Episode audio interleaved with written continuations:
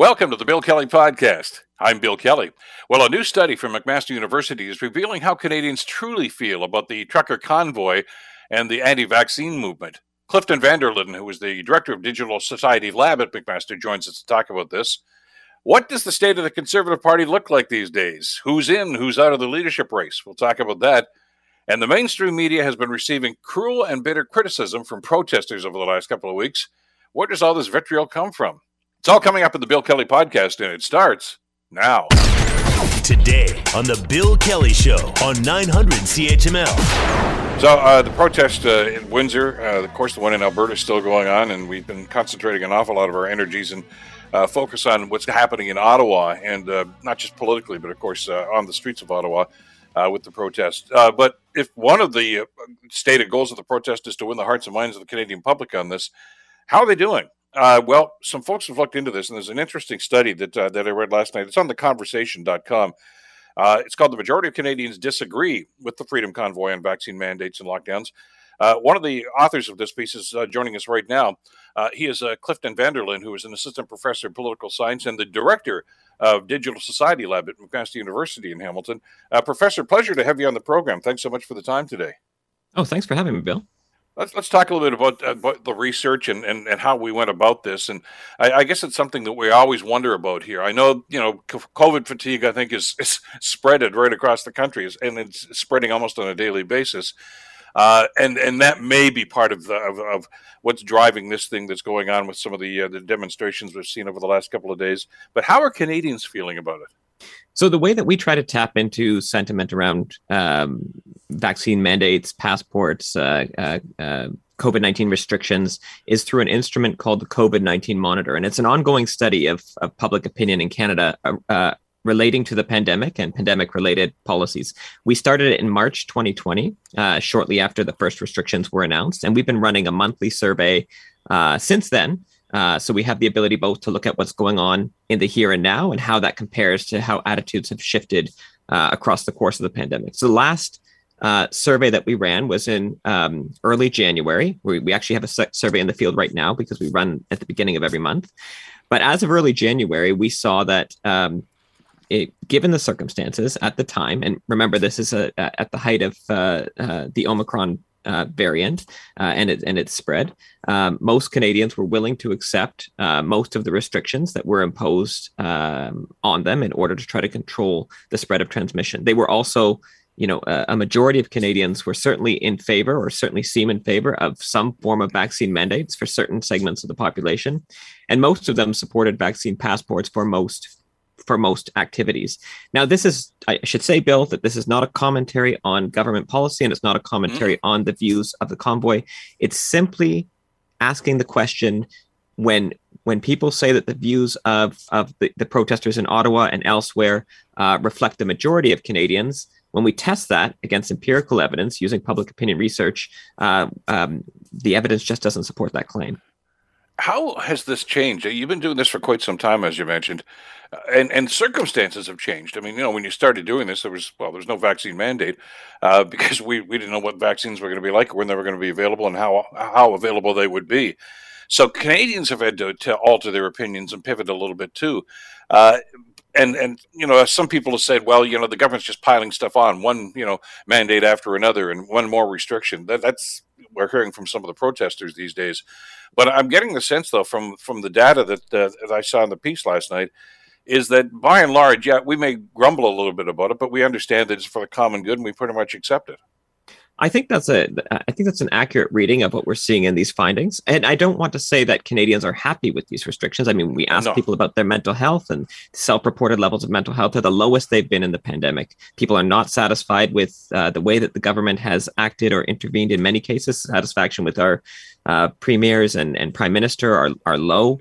Uh, um, uh, so these things are you know, th- there's not the suggestion here that Canadians are saying, you know, give me more restrictions. This is what I want. Uh, they're tired of it. They're exhausted, as you mentioned. COVID fatigue is certainly something that we're seeing in, eh, or, or, or indicators of COVID f- fatigue, or something that we're seeing in the in the uh, findings from these studies. Um, but as you said, if the circumstances call for it, uh, Canadians are still willing to do what needs to be done to try to uh, nip this thing in the bud. And, and that's an important distinction, I think, to make here, because you know I don't want people to go away thinking, "Oh, that, what a ridiculous report." You know, we're not happy about this. You know, nobody says they are, uh, but it, and you've broken this down even in, into uh, much more detailed situations about, for instance, uh, you know, restrict uh, long-term care facilities. What about in restaurants and things of this nature? Uh, and as you say, the support seems to be there to say, "Yeah, it's the right thing to do." You know, but we're not crazy about having to do it. But I guess we're going to have to do this. Uh, but they certainly seem to be front and center concerned uh, with their responses about public health and about the impact of not doing these sorts of things. And and I guess the spread and, and the number of variants that we've dealt with, I would think have had an impact on Canadians' opinions. Yeah, and I would agree with you, Bill. I think that's uh, that's correct. I think it, what you also see in the findings, and you, you, know, you're right. We've we've not just asked general questions like, "Do you agree with um, um, you know all government restrictions we've asked what kind of government restrictions do you agree with uh, and under what circumstances and you definitely see variance there there are certain areas where canadians are no longer willing to accept uh, the, the kinds of restrictions that we accepted at the beginning of the pandemic. And those tend to be in, in terms of outdoor activities. Um, mm-hmm. At the beginning of the pandemic, playgrounds were shut down, parks were shut down in many in many provinces. Um, and there were, you know, there were talks about you know potential curfews or would we need to have curfews? Those are things that canadians no longer seem willing to to tolerate. They think you know we've had enough of that. But in terms of uh, things like international travel restrictions on bars and nightclubs certainly restrictions on access to nursing homes during um, you know peaks in, in in in hospitalizations and transmission rates these are places where canadians are still willing to say if the circumstances call for it we're willing to do what needs to be done and we I've seen that reflected, and that's why I was so interested in, in the the work that you've done on this. Ninety percent of the people were supportive of the idea of, of having vaccine passports, for instance, as you mentioned, for air travel, certainly for cruise ships. And when you get into things like movie theaters and restaurants, the the support dies. It's it's still there, but it's not nearly as, as extensive, I guess, as with some of the other things, which kind of says, "Hey, cut us some slack here," which I think is something that we've heard uh, time and time again from for the last little while to say to governments, "We we understand what you want to do here, but you know, I want to go to a movie, or hey, I want to go to a ball game for heaven's sakes, or a, a hockey game for heaven's sakes, whatever the case might be in situations like that." So we're we're upset about this. We're tired of this, but at the same time, I think we're still wary of the impact that this uh, pandemic and another wave could have if we let our guard down. I think that's right. And again, I we, we need to take these findings in the context in which they were run. Uh, you know, I'm not saying that that uh, Omicron has run its course, but certainly we're seeing um, fewer hospitalizations, uh, and I think you're seeing the government start to send sig- governments, uh, provincial and federal, start to send signals that there will be the uh, loosening of, of restrictions. And I'm sure, you know, when we get the results of um, the, the the survey that's in the field this week, when we ask these same questions to a representative sample of Canadians, my hypothesis is you'll see less uh, tolerance for um, for some of these restrictions because the situation is different. Like you said, it's it's not the situation that we had in early January, but you know, I, I've got uh, more than a decade of experience doing public opinion research studies, and I would say that opinion generally doesn't shift so much that uh, that I would expect to see suddenly the majority uh, being against um, uh, all restrictions in principle. I think again, it's Canadians want to see reasoned judgment that looks at the context and makes smart decisions based on the context that we're in. And and there are levels of support, as you mentioned in the piece here. And, and one of the more contentious uh, topics, of course, when it came to uh, to interventions and things of this nature, were, were well, schools and daycare centers. Uh, you know, should we close the schools? Should we open them? That debate seems to start after every break, whether it was uh, September or, of course, after the Christmas break, whatever the case might be. And uh, and your data here suggests that uh, there is still majority support. About sixty six percent of Canadians strongly or somewhat agree.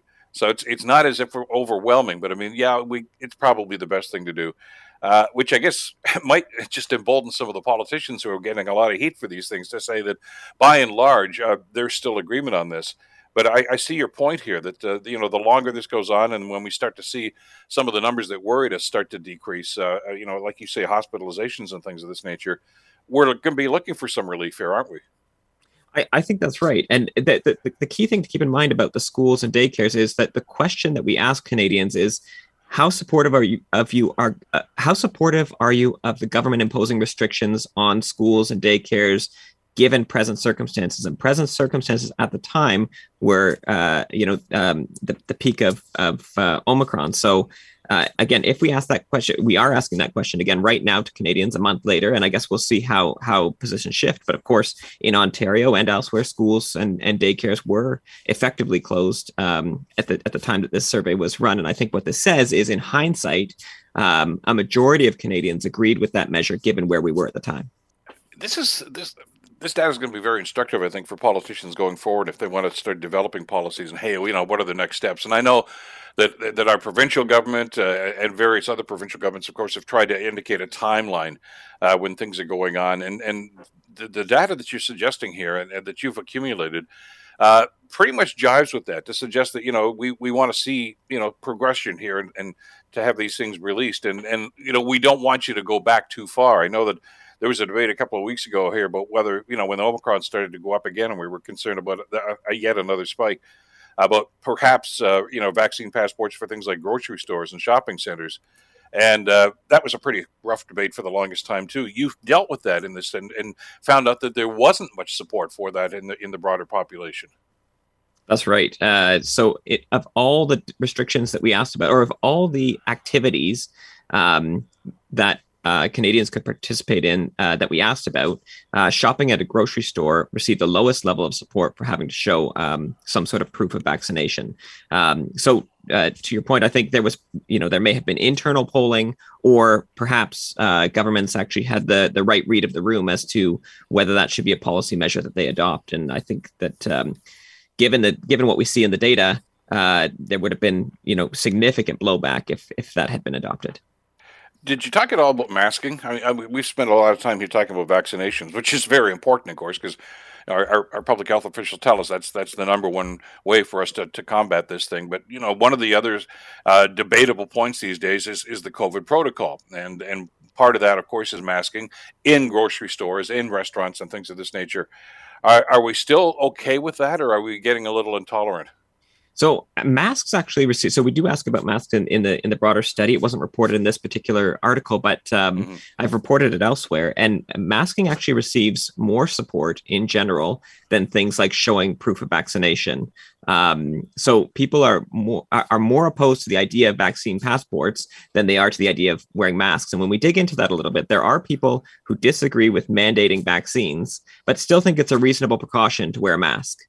Interesting. Uh, it's, it's something that kind of got shoved off to the side here, but still, we still anecdotally hear all sorts of information. I mean, I've, I've had people contact me over the last couple of weeks uh, that are still outraged if they go into a grocery store, for instance, and they see somebody shopping uh, without a mask. And, and you know, there's that causes a, a, controversy. Managers are approached and say, "Hey, why aren't, why aren't you doing this?" It's still a very contentious point, I think, with an awful lot of people, which indicates to me uh, that they are still very supportive and very passionate about this too. That says, you know, that's one little thing I guess that we can do. And uh, the people that have contacted me and told me those stories are, are quite outraged that people would have, you know, the, the, the audacity to simply say, "I'm not going to do that." Yeah, and, and I think that's that's reflected in in uh, the data that we've collected since mask mandates have been introduced. Really, um, it took a lot. It took a while. It wasn't an immediate spike in terms of support for masks, uh, and I think as well. You, I mean, uh, you'll remember, Bill, that at the beginning of the uh, pandemic, there was some flip flopping in terms of public health guidance and advice yeah. around whether masks were necessary, what kind of masks, and and that's still that's continued to be in sort of an evolving um, um, uh, discussion and, and, and policy measure uh, from whether we should wear masks to what type of masks. Um, but once once we reached this sort of critical threshold in Canadian public opinion that masks were, um, uh, you know, uh, uh, contributed to uh, the the collective um, um, prevention of of transmission, uh, then Canadians really signed on there. We we do we definitely see people in the data who are um, vehemently against masks and see the masks as uh, you know a, symbol of oppression, um, but they are definitely a minority view and a, and and a smaller minority than people who um, are are uh, opposed to um, uh, other measures when you look at the tracking for the time you started doing this, or right up until the most recent uh, publication, uh, do you sense that, that we still have trust in, in our medical professionals, the ones that we're taking guidance from and direction from about how to combat this thing? I mean, initially, uh, I, I, noticed an awful lot of compliance, and people get, we were scared. Let's face it, we didn't know what we were dealing with. We didn't know how extensive uh, COVID was, and we saw some horrific stories about the impact it could have and the people that were being hospitalized and dying from it. But I, am getting the sense that that we've kind of taken our foot off the gas a little bit now because we realize, hey, Omicron, it's yeah, it's bad, uh, but maybe not as bad. Uh, can we believe what our doctors and, and our our health experts are telling us about this. Uh, do you get any read there that that that you know the level of support and the level of trust in that is waned at all? So it's interesting because we actually run this study in five countries. We also run it in the U.S., the U.K., Australia, and New Zealand. And what we've noticed about Canada that makes it unique is the sort of robustness of uh, public trust in our public health institutions, not in our politicians, not in the media necessarily. Um, uh, there we see uh, um, fluctuating um, levels of support uh, and, and levels of, of, public trust. But in terms of our, in terms of Canadians' general levels of trust in their in their doctors, their, their, their healthcare providers, and in our public health institutions, those have remained relatively strong throughout the pandemic. And it's a different trend than we saw, for example, in the US, where they, they, they I mean, we, they didn't go into the pandemic with those levels of trust in their public health institutions.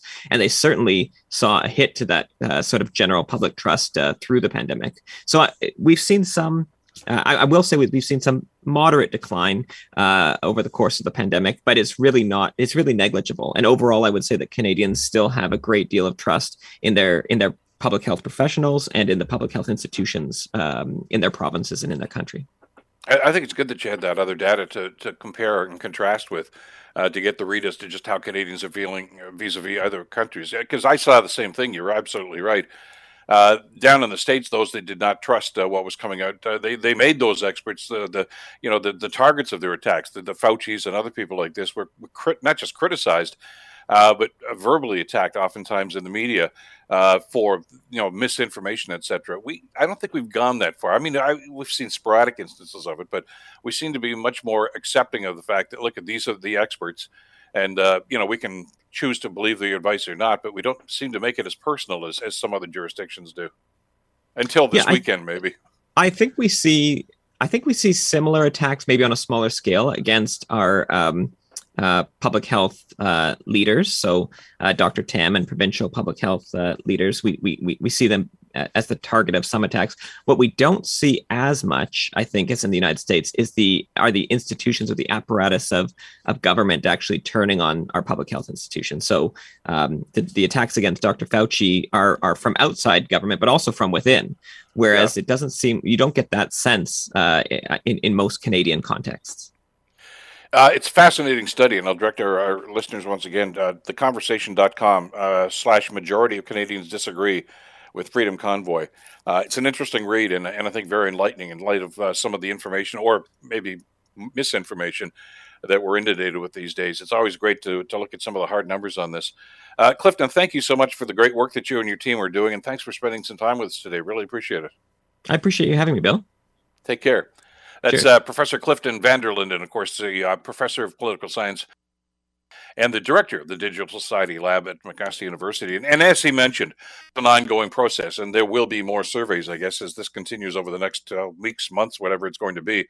And it's always interesting to get that read on just how we as Canadians are dealing with this, and and especially with some of the things that we're being asked to do in the next little while, and whether or not that is going to change dramatically. So far, though, it looks like Canadians are on side.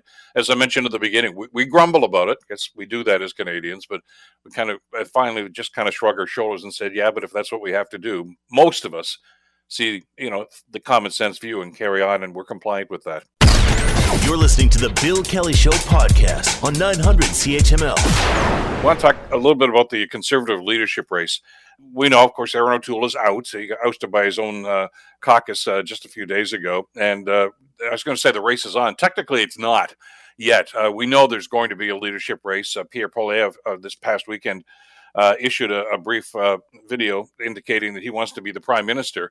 Uh, of course, the first step would be to become the leader of that political party, I guess. But uh, I'm sure that was his intention, although he didn't state that. Uh, but it raises an awful lot of questions about just where the Conservative Party is going to go. Um, let's face it, who they select uh, is going to go a long way towards people determining just what kind of party are they are, what kind of ideals they they support, and the direction in which they'd like to take the country. That, that happens. It happened when when Paul uh, Paul Martin became the prime minister. Uh, you know, from the Liberals, it happened when Stephen Harper became the prime minister for the Conservative side of things, and uh, they're hoping it's going to happen again. And uh, there are some other names that are being bandied about, but what about an outsider? What about somebody that doesn't have uh, what some people might consider political baggage? It has happened before. Uh, would it be the best possible solution for this Conservative Party that seems to be in some sense of disarray right now? I want to bring uh, Muhammad Ali into the conversation. Muhammad, of course, is a senior consultant with Crestview Strategies and always a welcome guest on our program. Muhammad, uh, thanks for jumping in. Really appreciate your time today. Great. Thanks for having me. I'm going to throw something at you right now. I'm sure I don't know if you got a chance to see this on Twitter the other day. Uh, you know, we've talked about Pierre Poilievre as, as a potential for this, and, and some people already classify him as the front runner. There are other names uh, that are being bandied about. I don't know how many are, are serious about it, but uh, a, a, tweet I got yesterday from uh, Tasha Kheiriddin. Now, Tasha, of course, is a, principal at uh, Navigator. She's uh, been a political commentator for many, many years, and a guest on this program many times as well. Uh, and she uh, tweeted last night In the past 48 hours, I have received many calls encouraging me to run for the leadership of the Conservative Party of Canada. I am humbled and honored and feel a duty to take these inquiries seriously. Uh, and she goes on with some subsequent tweets to talk about her background uh, that she was a member of the Young Conservative Party uh, back in the days of Brian Mulroney, et cetera, et cetera, et cetera. But uh, by the way, we did reach out to her. She's tied up, but we're going to have her on in a future program to talk about her uh, ambitions here and what might be happening. But let me throw that out to you, Mohammed, it, to, with, with Tasha specifically, but even in a more general term. An outsider, is that an option that the conservatives might want to consider, or do you have to go with somebody who's got that political experience? Well, I mean, in, in the you know, when looking at Tasha, she has political experience. She's been involved at you know senior staff levels uh, in prior uh, governments. Um, but I think what it comes down to, whether you're an external candidate or internal, I don't think there is a, a real difference. It comes down to who can mobilize uh, the membership, who can sign up as many members as possible. It's often easier for those who are kind of in the inside and doing politics day to day. Um, someone like Tasha, though, has the flexibility as you know, work in the consulting um, industry, has profile, so she will have a little bit more of an easier time than say someone who's truly out of the unknown. Remember, Leslyn Lewis came uh, in a very competitive third, and she was an external candidate. Mm-hmm. Um, and and you know, depending on how who you speak to, there was a legitimate reason she could have actually won, or even came even second, um, if the uh, if the current rules around the point system for the considered leadership race had been in place. So, you know, I don't think um, folks are are opposed, you know, in the conservative base uh, to an external candidate. I think comes down to who it is, can they mobilize, and what's their message. And, and your point's well taken. I mean, in, in Tasha's case, uh, as you mentioned, uh, she was a member of the Young Conservative Party, but she did work, as you mentioned, in Ottawa uh, for Bob Layton, who was a Conservative MP, and for uh, Barbara McDougall and uh, Bernard Valcourt, uh, both of them ministers, I guess, in in various Conservative cabinets. So she knows the ropes clearly. But I mean, you know, it's it's it's it's a different twist though to actually put your name up for election and and let the voters speak. And uh, you know, you're right. She is not going to go into this as a as a, a, shiny newbie that doesn't know anything about the system. She works the system and knows the system very well, so she's got that going for her. Uh, and and your example of Leslyn Lewis, I think, is is is very apropos to the, the discussion here. Uh, sometimes I think political parties, uh, when they're spinning their wheels, just look for a fresh face, a fresh idea. And as you and I have talked about in the past, I mean, there's an argument to be made right now that maybe the conservatives do need to think outside the box. I mean, this is what the third leader in the last seven years now uh, that, that, they've had to select this. Uh, you know, are they doing something wrong? Is it is it the quality of the candidates? They've got to be doing a lot of soul searching these days. Yeah, they, they definitely will. You know, they should be doing soul searching. Any leadership review and an election, I think a, a party needs to do soul searching to determine, you know, what do we stand for? What's the next step? Are we just going to stick to our uh, our, our you know standard bearers of the past, or are we going to look to someone new and to someone push us? And I think there was a, an attempt at doing that with Erin O'Toole. Uh, you know, he, he tried to pull in a, a, number of different factions, you know, but then you, you, you know, you have to be very careful with when you do that, um, because you need to stand for something. And, uh, I think the membership is open to fresh ideas. You know, there are a number of people who want to get back into government. There are also those who just simply want to be able to have uh, the right person who can speak to their issues and, and, and to the idea of forming government is not really in their um, line of sight. So it, again, I think it really comes down to, you know, who who has the message that can bring in the right membership vote. Because remember, it, this is not a general election, so when we look at it, we have to look at who actually comes out to a leadership contest. And again, it comes down to the memberships. It comes down to who pulls them out. Uh, and it comes down to what allegiances do you build with other folks uh, within you know the party that are, are high profile, and they could be coming from caucus, they can come be coming from external. Um, you know, we've seen it before where Erin O'Toole had the most caucus support in the 2017 race, but didn't win, and then it changed, and Andrew Scheer had more, and then so things can can shift, um, but it comes down to your your ability to mobilize. I'm glad you talked about the process here because that's very important. I mean, and we've seen this happen with the last number of leadership races. Uh, long gone are the days, of course, where they have a convention in, in, an arena someplace, and you know they they all line up to vote, and it takes two or three hours to count the votes, and you see who's ahead or who has to drop off, etc. And there's a lot of backroom dealings going on. We've we've all seen that. We've covered it. Uh, it's it's a different process now. It's done electronically. It's it's a uh, as you mentioned, in some cases, it's a scoring system as opposed to just counting the, the ballots here. Uh, does that change the approach for the candidates right now? To, it's glad handing is not really the the essential part of the, the process here. Uh, you've got to reach a much broader uh, uh, population base, I guess, within your own party uh, to be able to get that kind of support. It's it's a different ball game.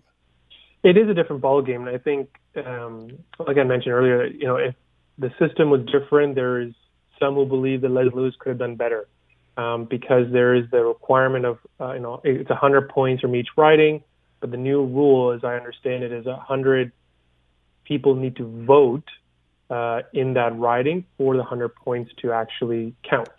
And so that was ways in which Erin O'Toole and Andrew Scheer in the past were able to stack the deck a little bit more um, when they could pull in some of those key key votes. Uh, and so it makes it a bit actually tougher for maybe even a Quebec uh, candidate who may rely on Quebec conservative voters to to help you know elevate them.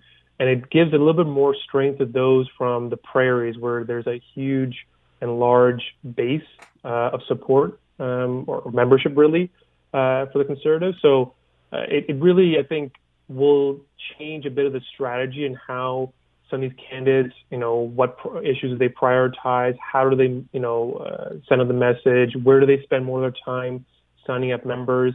You know, there are, uh, at the end of the day, a need for, you know, if, if there's more candidates also, I think that changes the strategy as well. So there's, I think, a number of factors that need to kind of uh, unfold over the next several weeks, including what the uh, parameters of the leadership race will be to determine how a candidate will strategize their next steps the base is important here. Uh, I was thinking back when I saw the story, and I, I saw the tweet from Tasha uh, about Brian Mulroney, who we just talked about a couple of minutes ago, who became leader after Joe Clark. Uh, they were not enamored of Mr. Clark, of course. He was a, prime minister for only a short period of time, nine months, I think it was. And and that was thinking outside the box. I mean, Brian Mulroney was not devoid of, of political experience, but I mean, it was he was relatively new to that process at that level, but garnered that support. But those were different days. I mean, there was an awful lot of support for the Conservative Party in Quebec at that time. As a matter of fact, you could make an argument that that both liberals and conservatives uh, had this the foundation for their political parties, uh, not just in Eastern Canada, but spe- specifically in Quebec, uh, with the Pierre Trudeau and some of the cabinet ministers that he had, and of course uh, Brian Mulroney. Uh, and his administrations as well. But that shifted. Your point's well taken. It, it, seems to be out west right now as opposed to east for the base of the Conservative Party, and they, uh, uh, judging by past, uh, I guess, uh, leadership races anyway, Mohammed, uh, maybe not as flexible as as, as delegates had been in the past. Right now, in other words, these are our ideals. if you don't fit into them, we don't want you running this party. Yeah, and I think you know you're seeing some of the um, early positioning of some of the the um, special interest groups, such as you know those for who are um, against abortion, so the pro-life movement, uh, who've already endorsed Leslyn Lewis should she seek to run, uh, which is a bit of an interesting position as they're trying to encourage the candidate they want out there, and they didn't feel that Erin O'Toole really was there for them and, and that kind of that type of candidate. So I think you're seeing some of that. You'll see other special interest groups probably emerge that will pick specific candidates and will help mobilize those those voters and where they are based.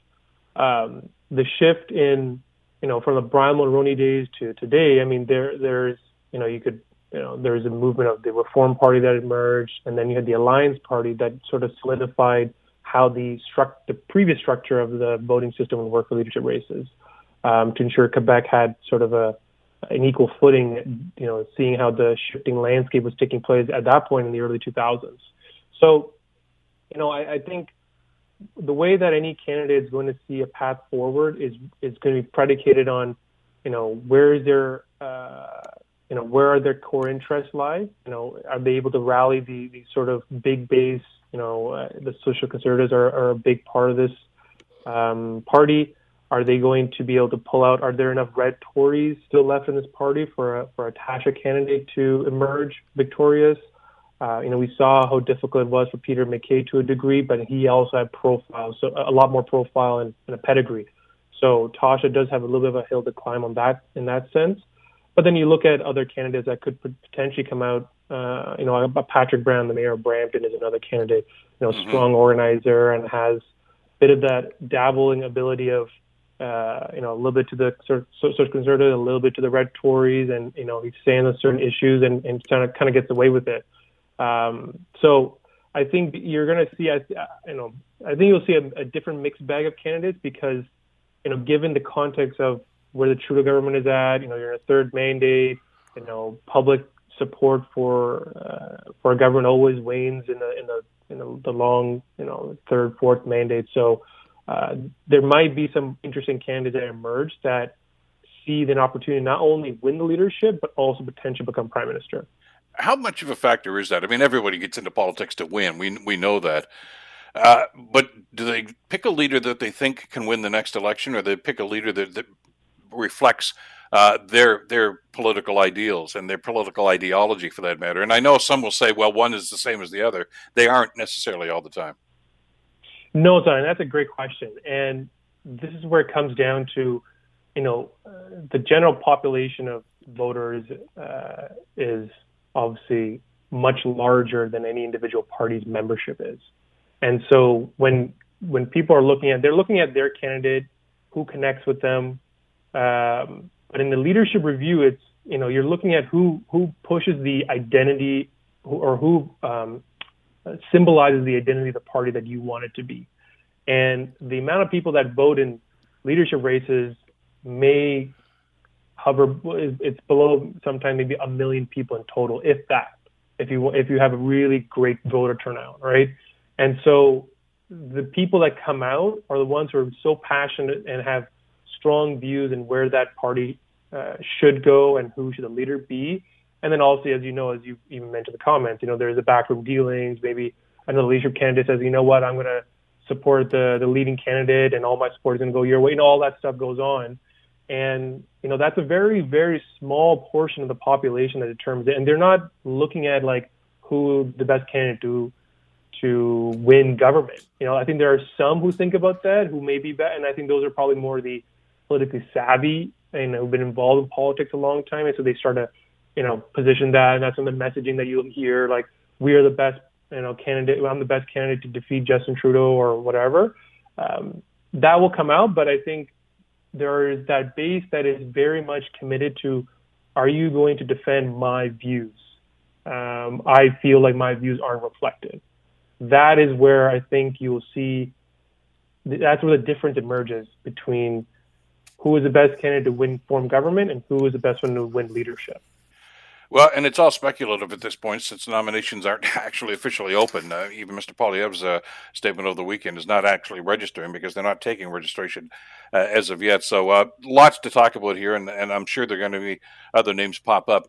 And we'll have those discussions as that happens, Mohammed, as always. Thanks so much for this. Really appreciate our conversation today. Thanks for having me. Take care. Mohammed Ali, senior consultant with Crestview Strategies, uh, speculating. And uh, as we say, uh, we'll, we've reached out to Tasha and uh, we'll try to grab her on the program the next day or so and see just uh, where she's at uh, with this. And and I'm sure there are others. And I and I know that people of her ilk, of course, that that have a high profile like that, oftentimes get approached to consider public office. And well, some make the leap. and uh, some do quite well at it. Peter Kent, of course, a former uh, broadcaster for many, many years, of course, uh, became a member of the Harper government. Uh, after running successfully there. So who knows what's going to happen? You're listening to the Bill Kelly Show podcast on 900 CHML.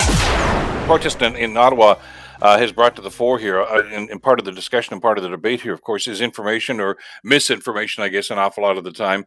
Uh, and if you've seen uh, some of the uh, the video clips, uh, some of the t- television coverage on this over the last little while, and some of the radio coverage, as our reporters have uh, tried to bring the, the, news to the public, uh, there's a lot of vitriol directed at the media by the protesters, and it's not new.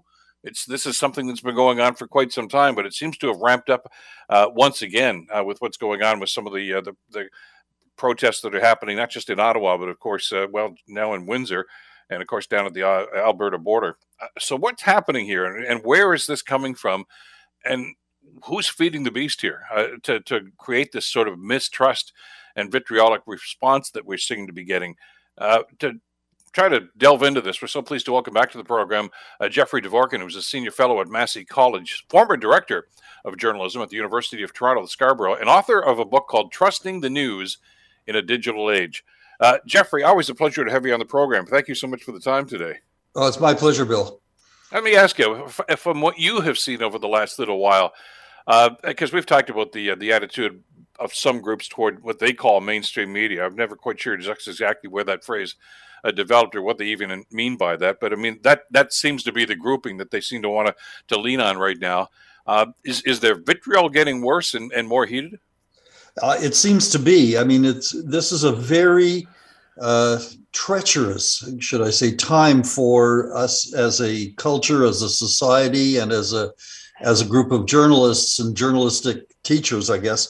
Um, there, the, what's happened is is that the disinformation that's been spread by the internet um, has become so powerful now, and part of it is because uh, the, the one of the values of the internet is this kind of democracy, this empowerment, uh, this kind of populism of information, which says that uh, somebody's opinion is as valuable as anybody else's, including experts and doctors and and uh, and other people who are part of established institutions. This is a kind of a a revolution of sorts uh, going against the establishment of uh, media and government and churches and universities.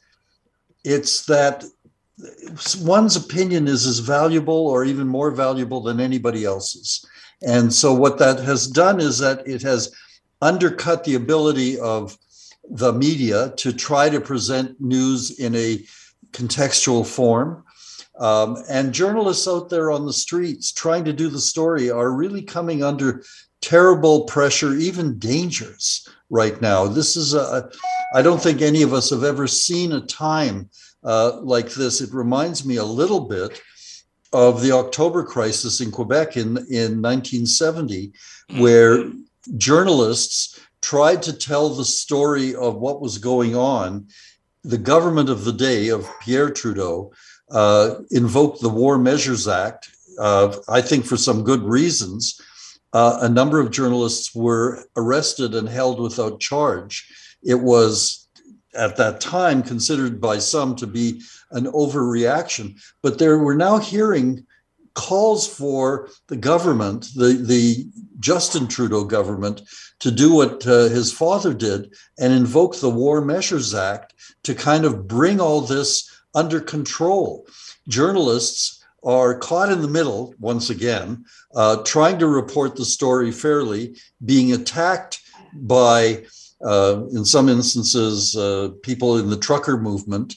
Um, and journalists are being attacked for trying to report the story, being accused of false news, fake news, uh, being part of a pro government conspiracy against the truckers it's it's kind of mad out there right now, and and I don't see a an easy way to resolve this. The calls for a return to some kind of authoritarianism seem to be growing. When was the pivot here, though? There was a time and I'm not harkening back to the good old days, but I mean, uh, when our, we got our information sources from various forms of media, whether it was print, uh, electronic, whatever the case might be. But we uh, what what usually helped us to determine the level of credibility uh, was, as you say, the bona fides of the individual that was was giving us the the the, the information. You know, the, somebody who went to journalism school, somebody who was a reporter for 25 years, et cetera, et cetera. Uh, now, as you say, anybody that's got a Twitter account all of a sudden is a is a reporter, and uh, and fully, you know, they, they feel as if they have the same amount of credibility, or in some cases even more. Uh, was it the advent of social media that changed people's attitudes like that? I think it was. Um, have to remember that going back only to the um, uh, to to the late 90s, the early 2000s, or even to the mid 2000s, there was no such thing as Twitter or Facebook. Mm-hmm. Um, there was a, this thing called email, which was seen to be kind of neat um, and allowed for us to communicate uh, more or less one to one and then sort of one to many. But this was the, in the Obama years, that's when the internet really took off and changed the way news organizations uh, were able to communicate, uh, gather, and distribute information.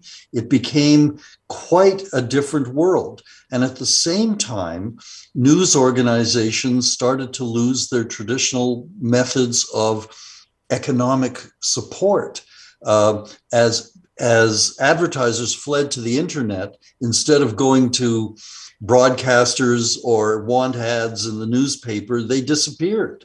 And so as a result, the spreading of information became there was no more the role of the media as gatekeeper started to diminish and in fact disappeared. And in its place was this proliferation of uh, independent voices that were able to spread some proper information, but also some misinformation. And then you had a number of people who decided to uh, to spread lies, disinformation, and that became the challenge for all of us to try to separate the wheat from the chaff and to try to determine what constitutes reliable information and what does not. And we're still trying to figure that out.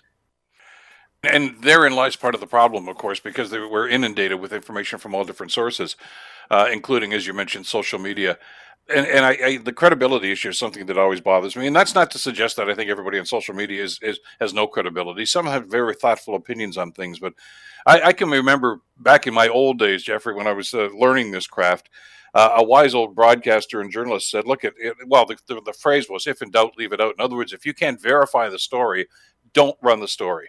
Uh, it's better, as he said, it's better to be right than to be first uh, that's not applicable anymore. It's get it out there. Uh, you know, I just saw a tweet from one of the quote unquote organizers of this protest in up in Ottawa earlier this morning uh, that said that half of the Ottawa police services have resigned. Uh, well, that's, that's not true but it was out there, and and I know, you know I'm sure he willingly put it out there to, to spread this misinformation, which emboldens the people that he's out there with, I suppose.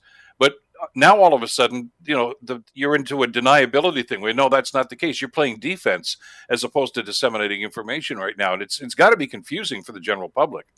Oh, I think I think it's very confusing for the general public. It's also confusing for uh, media organizations who have to stop doing what they're doing to suddenly chase these rumors and figure out if there's anything to them. And uh, it becomes much more difficult for any organization, any media organization, to say at nine o'clock in the morning, okay, here's our plan for the day. And then 10 minutes later, it all it all goes to hell in a handcart uh, because somebody has put something out on Twitter and we all have to start chasing it. So I think that what we're seeing now is a kind of a a kind of an explosion of facts and factoids and semi-facts and and outright lies. And that means that we need to get back to, I, in my opinion, we need to get back to the idea that journalism is a labor intensive activity. It can't be done with algorithms or hoping that you you put something out on the air and if it's wrong we'll correct it on the website uh, 20 minutes later when in fact it's already gone out there and has done damage How do we get media organizations to understand that they need to have human beings running the show, not just have algorithms doing it and and perpetuating human error. The other element to this too is is as you say when you're looking at, at where this information is coming from and who's who's spreading this information. Uh, and the credibility issue is a part of this. But when did we get into the, the, the, this mindset that so many people seem to perpetuate these days now, Jeffrey? That I don't just disagree with you. I think you're an idiot. You're wrong for even having that opinion. I mean, you know, we've had some vicious debates in, in you know political history of you name it over the years, and and I'm not going to be so trite as to say sometimes we just agree to disagree. They get pretty heat, heated, and, and we understand that. But now hate has come into it right now. Like, if you don't agree with me, you're not just wrong. You're you know, well, filling your own expletive here. Well, you're, you're, if you're not, just, you're not just wrong, you're you're not just wrong. You're evil, and I think yeah. that that that becomes part of the problem. Here's one approach that is being tried, I think, by the European Union. They're looking at ways in which algorithms can be used to to moderate, to oversee um, speech that is either incorrect or poisonous or damaging. Now, we in North America uh, kind of are in love with the idea of free speech, and for good reason. We it's part of who we are. It's part of our culture. Uh, people have died on the principles of free speech. The Europeans are have another approach to this, and they're saying no, governments may be allowed to intervene and hold media organizations and distributors of false information to legal accountability. Now, this causes, you know, hives to break out among news editors. The idea that a government would con- could control what is said and shared and spread uh, the Europeans are a little more sanguine, a little calmer about this. They have a different set of historical circumstances. My sense is, is that the Canadian government is trying to figure out a way that online content can be regulated without being uh, suppressed.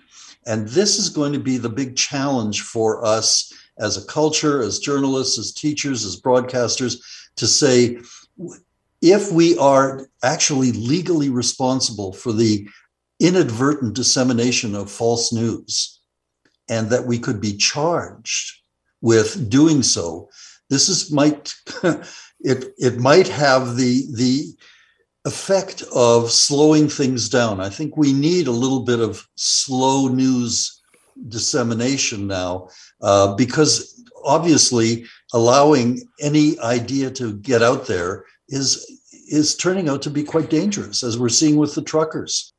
There's one name that, uh, as we talk about this, uh, Jeffrey, that I have not mentioned, and, and that was on purpose, but I will now. Uh, and that, of course, is Donald Trump. Uh, and a lot of people point to Trump and say, well, he's responsible for this. I don't think so. This started long before uh, Trump decided to walk down the escalator there and run for president. Those lows as many years ago. He certainly threw gasoline on the fire. I mean, you know, but but but it was there, and the mindset was there before. And of course, he probably took it to a, a, new level, I guess, you know, with, with, his idea of this fake news business. That anything that he disagrees with or anything that put him in a bad light was was a lie. It was fake news, and and God knows there were enough people in even in the quote unquote mainstream media that perpetuated that. Uh, you know, the Rush Limbaughs and the Sean Hannitys and people of that nature because we're at the stage right now where people really aren't seeking information. I think you talked about this in the past with us. Uh, they're seeking a reaffirmation of their views, uh, and and and they will go to whatever you know website or, or whatever it is that that presents those views that they feel comfortable with. They don't want to hear the other side anymore.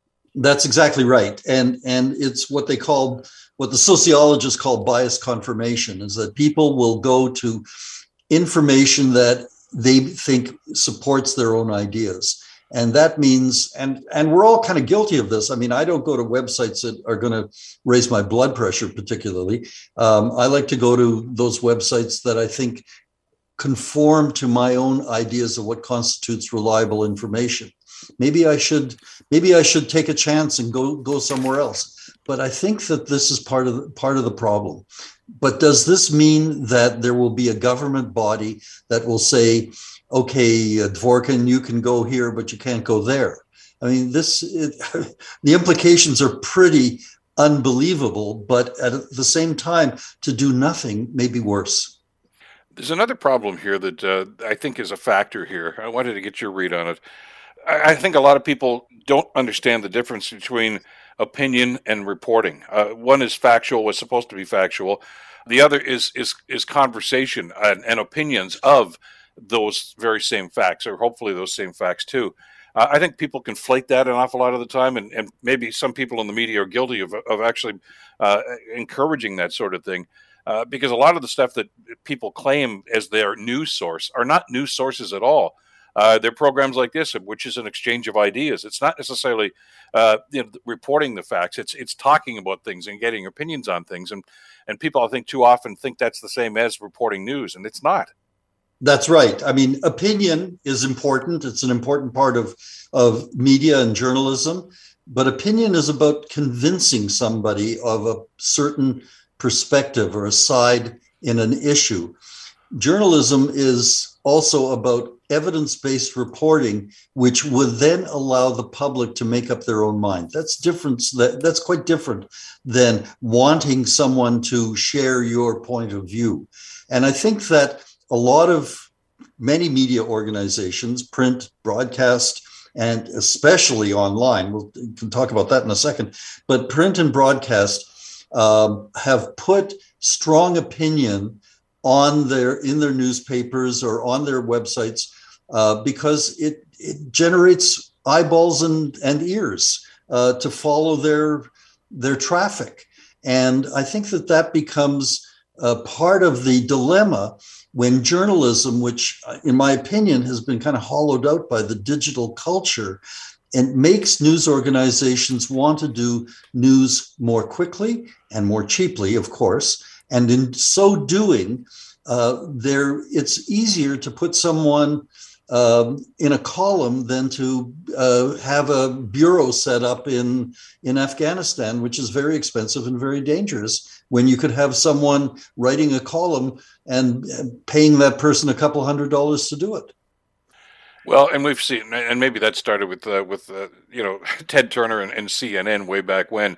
Uh, you know the phrase "breaking news," which is you know we just take as commonplace right now. Uh, did you check the source? No, but you know, so if I don't run this right now, the other guys are going to run that, and they're going to scoop us on this. And I know that's always been an element to to, to news gathering and news dissemination. Uh, but it seems to have taken on uh, you know much larger proportions right now. And you're right. I think uh, you know to use the point we used earlier here. Uh, I think the desire to be first uh, supersedes the desire to be right an awful lot of the time, and uh, and I don't think people much care about that anymore as long as they get it first. That seems to be the, the, the number one mantra.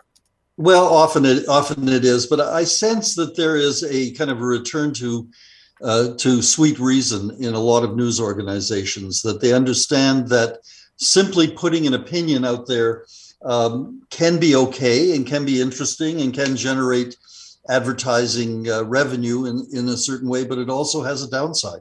And I, I see more and more mainstream media understanding that. I think one of the difficulties increasingly is the role of podcasting, where someone can set up their own little network of information or even disinformation and get that out there. We're seeing this with uh, Joe Rogan right now yeah. um, at on Spotify. Um, and the reaction against that by a number of artists who say we don't want to be have our music shared on Spotify if if if Spotify is going to spread this inform- misinformation and disinformation from Joe Rogan. So there is a kind of a movement to say, look, we are, this is a culture that has to respect ideas and do it in a way that is respectful and to do it in a way that doesn't damage us. And so I think that there's a possibility of change here, both from inside the media, but also I think the the the hot breath of government on the on the necks of uh, media executives will force everyone to say we got to do a better job at this. Hope so. We have to leave it there for now. We're just about out of time. But as always, Jeffrey, thank you so much for this. Great to have you on the program again today.